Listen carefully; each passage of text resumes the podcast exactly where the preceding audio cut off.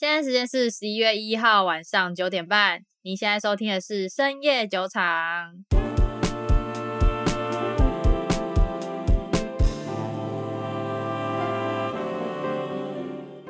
Hello，大家好，我是 Raina。Hello，大家好，我是 Maggie。我们这集要录一个令人兴奋的节目。嗯，So exciting！上一个礼拜不是开了很多家公司的财报嘛？那因为太多家，所以我们没办法一一的分析完，所以我们就。就是捡几个我们比较有兴趣的来讲讲。那其实我们这一集好，先透露一点好了，我们想要来讲元宇宙，就是 Metaverse。哈，我相信大家敲这个碗一定敲非常久了。那因为我们真的很用心在做这方面的资料，所以就比较晚才出这集。不过因为上次已经答应大家说 Facebook 跟 Apple 的财报，我们还是会大概的带到一点。所以呢，嗯、我们今天一刚开始开头，还是先来讲一下说。这两家公司在上一个礼拜开出财报之后，呃，财报反映的状况，以及两家公司的 CEO 分别说了哪些前瞻计划，这样子。那我们先从 Apple 开始讲好了。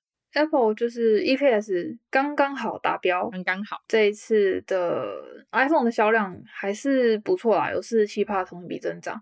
但是，嗯，第一个是供应链的问题，然后再来就是。嗯这一季还没有给指引，未来的指引。嗯，也就是说，其实 Apple 这季财报没有到非常漂亮啦，就是跟之前比起来没那么惊艳。对，因为它的财报从二零一六年开始就一直疯狂的喷喷喷喷喷，嗯，所以这一次比较放缓之后，大家就会开始觉得，哎，是不是有一些什么状况发生了？不过真的就是供应链的问题，所以其实我觉得大家或多或少也有点知道，因为。它公布出来之后，股价其实没有比想象中跌的那么夸张，市场反应没有那么激烈。其实，对，而且其实我觉得 Apple 他们很聪明，他在这之前已经有放了一个安抚大家的消息，也就是我们十月十九号的那个 Apple Events 有没有？他不是秀了一个地表最强的 MacBook 吗？嗯、所以其实在，在大家在那个时候已经被打强心针了，那个股价已经那时候冲上去了。所以我觉得这次财报出了之后，股价其实没有下的非常严重。有一方面的原因也是因为他们有先打了强心针，不然的话，你想想看，干嘛没事在十月十九号这么奇怪的日子发表说，哎，我们就要卖 MacBook Pro 了？我那时候就想说，一定是因为他们第三季财报有鬼，所以才要在那个奇怪的时机点做这个事情。可是 Tim Cook 也有出来说，就是可能十二月份的营收，嗯，应该还是会不错的。哦，好吧，他既然都出来讲话，那我们就相信他好了。没有非常亮眼，但也没有非常惊艳，但是就是可能中规中矩的状态。好吧，反正 Apple 的财报是这样，就是 boring。我们现在就来看 Facebook 的财报好了。其实就以数字来讲，也是蛮 boring 的，而且其实非常的。嗯，Facebook 它身为 Fan 的元老，这次的财报数据真的是不怎么好看，完全都没有达到投资者们想要的预期。对啊，就是他这一次除了 EPS 之外，其他全部 miss。嗯，就我们有说，就是有 bits 就是有达到预期，有嗯 miss 就是完全的不达预期。对，所以它财报开出来之后，其实股价跌了蛮多诶，好像跌了三点九二 percent 吧。它的股价的反应蛮有趣的，嗯，公布之后是先跌，然后隔几天不是宣布改名，嗯、对。然后又涨回去哦，oh, 所以大家还是对它有期待的。不过那一次跌，不知道大家有没有减？因为我那时候觉得这完全是一个很好的买点，所以他们的股价后来就有反应上去，就在它改名之后。所以大家知道了吧？嗯、就是有时候财报上面的数字不好，就是财报公布出来当下的情绪反应会很比较大，可是最终最终还是会回归到它应该要有的价值了。有时候前瞻性指引给的好的话，那个财报不一定会非常的差。就是我觉得。Facebook 它其实一直以来存在的问题，就是它的商业模式偏重广告业务，非常明显。很明显，就是这一次财报出来，我觉得他们是低估了 Apple iOS 隐私权更新这个对他们广告的打击，低估了这件事情。再加上它这一次的用户增长也是一样持续放缓，所以 FB 它这一次光就财报数据来看是真的不好。而且其实这件事情。在开财报之前，他们已经有一直在讲了，所以我觉得其实在这之前已经有跌过一波。对，可是 Facebook 它除了最近啊，最近一年财报数据上的这些数据不好看之外，它又有很多垄断的问题啊，言论自由的问题啊，当机断网的问题啊，题啊 网络安全的监管问题啊，反正就是问题很多啦。我感受得出来，我感受到马克·祖克伯的脸越来越白了。对啊，所以啊，然后再加上个人有些。嗯，有些言行举止或许不那么恰当。哦，你说他长相吗？不是，哎、欸，不要人身攻击哦。蜥蜴人。哦，好，那是什么？就是可能太过于偏颇啊之类的。太过于偏颇民主党，是不是？或者是可能有种族歧视的问题啊，等等之类的。OK，这个能理解啊。他的 AI 就是设定成一个种族歧视的混蛋这样子。对，反正就是因为这些问题，然后再加上财报数据，然后再加上用户增长，其实也到了一部分的瓶颈。全球就七十七亿人，对啊，可是 Facebook 已经到达好像将近六十 percent，二十八亿。没有，我跟你说二十八亿啊，应该是说全球能够使用网络。的这一群人也就只有大概百分之六十，然后这百分之六十里面，它要达到了百分之一半以上，那这件事情已经几乎是瓶颈了。哦，对啊，很难再往上上去，就市场已经饱和了啦。对，所以就是这样情况下，FB 就决定就是 all in 改名，他要绝地大反攻。其实我觉得也是蛮聪明的啦，不然他再这样下去真的是不行。在以前的互联网的那个状态，全部人都不论是 Apple 也好，Facebook 也好，然后 Snapchat 也好，嗯、还是。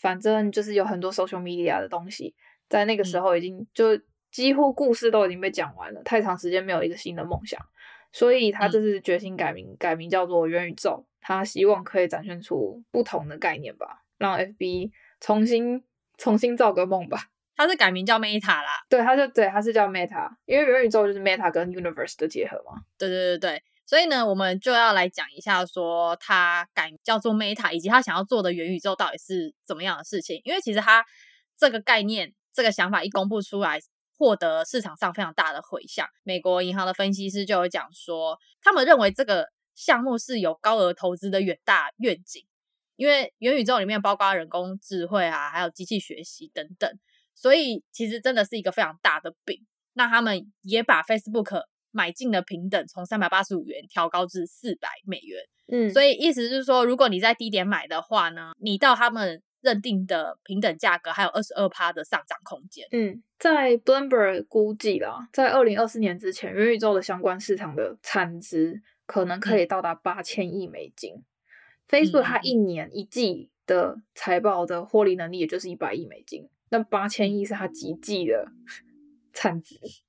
对，所以其实是一个非常大的投资项目，但是好，但是大家先不要太嗨，因为分析师有讲到元宇宙这个东西要花非常久的时间才能够完整的建立起来，嗯，所以其实以另外一方面来说，他现在等于说砸钱在一个还未知的东西里面。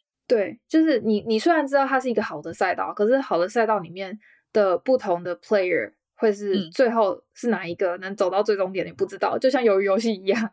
对对对对对，所以如果你是抱持着元宇宙这个憧憬想要投资 Facebook 的话，那你必须要做好长期投资的准备。嗯，如果你单纯还是只用社群媒体来看 Facebook 的话，那它已经渐渐的走到瓶颈了。所以你现在不得不去相信他投资元宇宙的这件事情。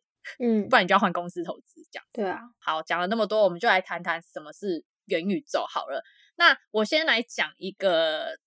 大家认知中元宇宙会有的概念好了，大家可能会觉得说，哎，元宇宙可能就是在一个游戏的世界里，大家都可以互相的认识彼此啊，可能可以一起开会啊，一起玩游戏，叭叭叭之类的。那其实这个还不完全是明确的元宇宙。嗯，嗯，如果我们用英文来区分的话，刚刚大家讲的东西叫做 multiverse，就是多元宇宙而已。但是元宇宙是 metaverse。那大家可能会被宇宙这个词汇给误导，大家可能会觉得是什么外太空的感觉，但其实宇就是指的是空间，宙指的是时间，所以 Metaverse 有点像是把空间、时间所有的东西整合在一起的感觉。这个名词的话是从哪边出来的？就 Maggie 解释一下好。他是有一个小说家叫做 Neil Stephenson，他是在一九九二年出版的一个科幻小说叫《雪崩》，里面提出来的一个概念。嗯、他说。嗯呃，现实人类通过虚拟实境的这些设备，跟你虚拟创造出来的人共同生活在一个元宇宙的这样的虚拟空间里面。嗯嗯嗯，他那时候描述的是这样的想象。可是其实现在真的每个人对于元宇宙的它最终形态啊，会有嗯不一样的定义跟想象。所以其实元宇宙还没有一个明确的定义。嗯它到底是什么？然后，如果真的要去讲的话，可能只有出现在电影里面。像媒体现在最常引用的就是《一级玩家》这个电影，大家如果有兴趣的话，可以去看一下。但是我们等一下会讲到，或许《一级玩家》它只是在元宇宙三阶段里面的第二阶段而已。但我个人是认为元宇宙最终阶段是骇客任务。哦，对对对，没错，完全虚拟跟现实是结合在一起的。然后我记得主克伯在那个发表元宇宙的那个说明会上面，好好像也有写，如果你什么在 Metaverse 的世界里面死亡，你在现实世界也会死亡。哦，对，有还要讲，对，对对。我那时候看到这一句，觉得超好笑。我心里想说，你可以不要拉那么远嘛？你现在连最一一刚开始的阶段都还没有达成，你就想要达成第三阶段？OK，所以呃，元宇宙的话，大家可以先想，它就有点像一级玩家的那个样子。那再，如果你是看动漫的人，它其实就是像《刀剑神域》。还有一个动漫叫做《Psycho-Pass》，它里面也是大概应该是是不是画那个家庭教师李包恩的？我不知道他作者是谁，但是我那时候就纯粹看到动漫动画，然后我就直接去看，就是它里面很多场景也是，就是大概是第三阶段的虚实混合状态。它是不是有点像《攻壳机动队》那样子？嗯，有点啊，对对对啊，不然就是大家可以看《银翼杀手二零四九》，也非常的元宇宙的概念。嗯，所以我们现在已经讲了非常多的那个作品，大家去看一下。就是如果真的可能，for 某些真的很难想象的人，你可以去看看。对对对，就是这些其他人想象的世界。而且你知道，我最近还想到一个作品也有，就是大家都忘了，就《名侦探柯南》有一集电影版是贝克街的亡灵，你记得吗？你有看吗？哦，好像有。对对对，他们不是坐在一个很像蛋的机器里面，然后去那个游戏里面要去找那个开膛手杰克。对对对，然后还有那个就是那个什么 The Great Island 那个猎人。哦哦哦，对，贪婪大陆，对，贪婪大陆也是哎，天啊，现在想想好多，所以啊，我们刚才讲了超级多作品，大家都自己去看嘛，就连我们这些没有什么在看啊，我算是有啊，连 Maggie 这种没什么在看的人都看了，所以你也应该要去看才对。好，所以呢，我们就先来讲一下说。元宇宙就是比较明确的，我们讨论出来之后，我们把它分了三个阶段，我们就比较明确指标性的去讲一下，说我们的目前科技发展到哪一个阶段，接下来会推升到哪一个阶段。其实我觉得元宇宙现在目前大家最能理解，也接触的比较相对广泛的，其实第一阶段而已，就是跟现实世界有区别的一个新的世界。我们通常就是游戏世界，嗯哼，所以这是我们大家通常定定义元宇宙跟接触的最广泛。然后也最能理解的第第一个阶段的元宇宙，对。然后第二个阶段就是在这个世界里面，你要同时具有持续性、可创造性，而且互通。嗯，我这边讲可持续性什么意思？因为我觉得这件事情是元宇宙发展的一个必要条件之一。因为，嗯，如果说你今天在这个元宇宙里面创造了一个角色，这个角色在这个世界虚拟世界里面，你也可以创造你自己的虚拟设备，或者是你可能在这个世界里面你留存的那些记忆，跟你。在这个世界里面，可能做以物易物的交换等等的这些东西，如果它没有办法持续，嗯、或者是如没有办法被保存下来的话，嗯、这个宇宙就会消失了。嗯、第二阶段元宇宙里面，它其实必须要有互通，而且持续，嗯、然后有可创造性。嗯嗯嗯。那第三阶段呢？第三阶段其实比较像是。已经是完完全全的虚实混合，你的软硬体的这些设备都同时要到达这个层级，嗯、然后最后的虚拟世界会影响到你的现实世界，打破虚拟世界跟现实世界这个边界，而且这个边界里面它会有它自己独立的经济体，然后也会有它的社会性，嗯、像是 Pokemon Go，它的状态可能就维持在第一阶段，你可以在桌上看到你的 Pokemon 在那里浮在那边，嗯、那第二阶段可能就是嗯。比较像是多元一体的 Minecraft，就是你可以在里面创造东西，你可以在里面一物一物。可是你同时在 Minecraft 这个世界里面，你还可以看到 Roblox 里面的人物跑出来跟你交换东西。对，就是你是多人一 体，你同一个账号，你在这边创造了这个角色，你可以跨到其他游戏，或者是跨到其他不同的。平行世界中，对，其实就是一级玩家。大家去看电影就会知道，一级玩家里面就是主角进入的那个世界里面的角色，其实不是同一个平台所创造出来的。很明显就可以看得出来说，哎、嗯，这都是不同游戏的角色在里面聚在一起，可能聊天或是交易的。所以，就目前把它分成这三个阶段来看，我们其实目前应该还是在第一阶段要往第二阶段的方向发展而已。因为第二阶段其实就有难度了，你要所有的。就是开发商愿意在同一个大平台里面，嗯，而且你要有所有的参与这个世界的人，你要有这样子的实体设备。对，光是平台跟平台之间的互联也都是最近才开始的。比如说最近那个 Epic Game，它有出那个游戏叫做哦，就我最近在玩的啦，就那个嗜血复仇，它其实就是多元平台，就是它同一个游戏，但是你呃 Xbox 跟 PS4 还有跟 Windows 系统是可以连的，嗯、这也是最近才做出来，不然以前的话是你就算是相同的游戏，可是你 PS4 的平台就只能在 PS4 跟人家连，那你电脑的平台就只能在电脑跟人家连。嗯，我觉得现在能够做到平台跟平台之间能够跨连线，已经有在进步了。嗯，对。那第三世界的部分其实就哇，不知道我们有生之年能不能遇到哎、欸。我是觉得有机会啦。其实呃，我不知道大家有没有听过脑机接口这个东西，就是特斯拉其实一直想要尝试的。就 Elon Musk 他一直想要尝试的去做的东西，就是可能是未来最快突破无感体验的一种方式。可能在你脑袋上面直接接一个装置，可以把外部的 data 传进去。然后因为毕竟你的五感很多，五感很多都是由你的脑袋去接受到指令，去产生那样的感官。好，没关系，推荐大家看什么就知道了。你们去看《攻壳机动队》，你就知道什么是脑机接口了。嗯，好，对，我觉得如果第三阶段也可能 maybe 要到那样状态才会出现，但也有生之年应该不是不可能。对，就是等于说，把晶片跟一些电子化的东西植到你的脑袋里，就变成说，你不需要靠视觉或是听觉间接的去接受这些资讯，而是 right now 马上就输入到你的大脑里。对，嗯、这是脑机接口最后想要做到的事情。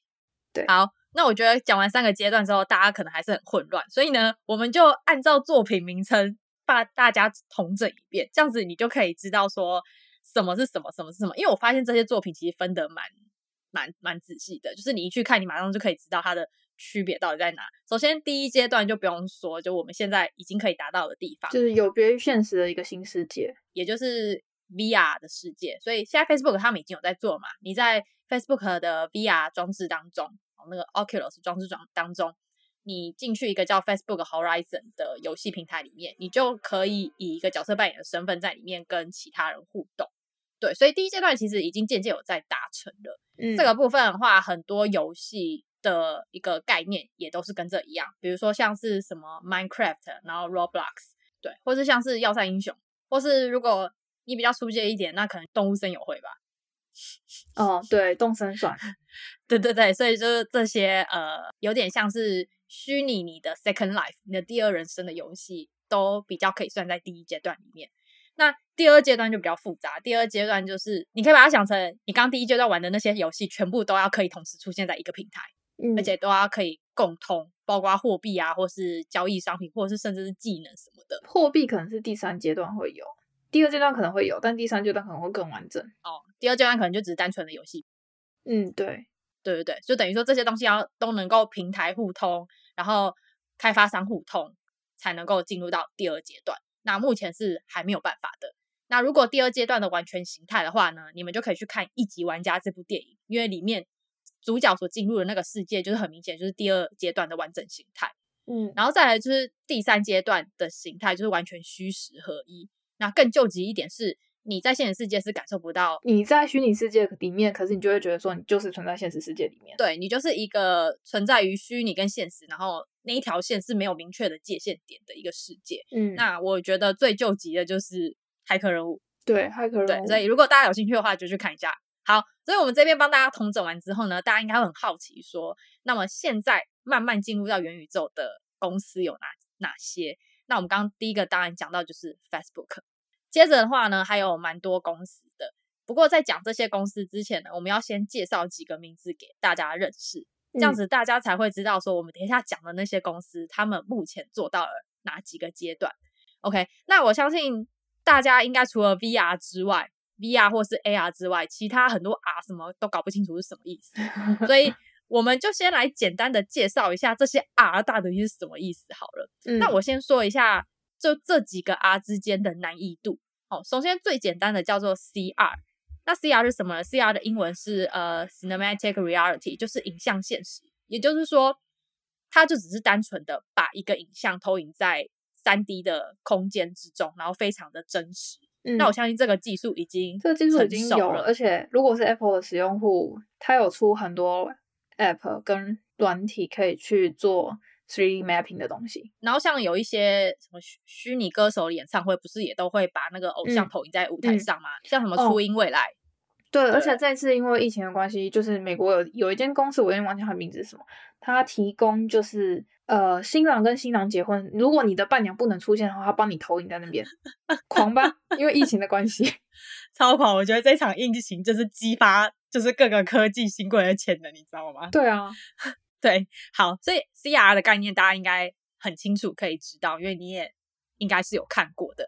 好，嗯、那再来的话呢，第二阶段是 VR。VR 就是大家现在听到比较多的，那所谓的 VR 呢，就是 Visual Reality 虚拟实境，也就是你所有看到的一切都是假的，所以你可能进入到 VR 的世界，你就是戴着 VR 的头盔，然后去里面呃玩，就是各种游戏啊，或是做社交。但是你一拿掉那个 VR 的装置，就回到你的现实世界，我觉得完全都是现实的。嗯、所以这就是 VR 的技术。OK，那现在做 VR 做最好的就是 Oculus。也就是 Facebook 旗下的那间公司，嗯，应该说它的性价比最高。其实做 VR 头盔的公司真的很多，像那个之前不是有人说什么王雪红要靠 VR 崛起吗？那就是因为宏达电旗下有一个 VR 的品牌，好像叫 Vive 吧，我记得叫 Vive。嗯，然后那个品牌其实在国际市场上面打的还不错，但是要跟 Oculus 比还是有点落差。嗯、Oculus 它现在是市场上普及率最高的 VR 之外呢，它性价比也最高，再来的话，它技术性也最高。好，这边既然都讲到 VR，就简单讲一下 VR 头盔好了。因为 VR 头盔大部分来说，你还是要接着电脑，然后用电脑去跑你的软体程式。嗯，那你的头盔只是去拿来成像了，就有点像是你的电脑荧幕变成是你的 VR 头盔这样子。对，但你还是必须要有一台电脑去跑。但是 Oculus 它出的最新一款叫做 Oculus Quest 2。这个 VR 头盔很强，就它不需要连电脑，也就是说，它那个头盔本人就是一台游戏机，嗯，一台就电脑的感觉，所以这就实现了你不管在任何地方都可以进入到虚拟世界的一个必要的门槛。因为如果你连着电脑的话，你不可能搬着电脑到处跑吧？对啊，你如果需要用到 VR 去运算的话，你的电脑必须要就是那个效能很好的桌垫这样子。嗯，所以我觉得 Oculus Quest 是突破。这个的一大步，我才会觉得说 Facebook 是有搞头的。OK，好，那接着呢，我们来讲第三个 R，就是 AR。AR 其实是苹果有在做的，呃，但目前还没有非常的成熟。那 AR 的话，呃，我前面的英文不会念，随便啦。那总之，它的意思就是增强实境。那我们也会讲说它是扩增实境。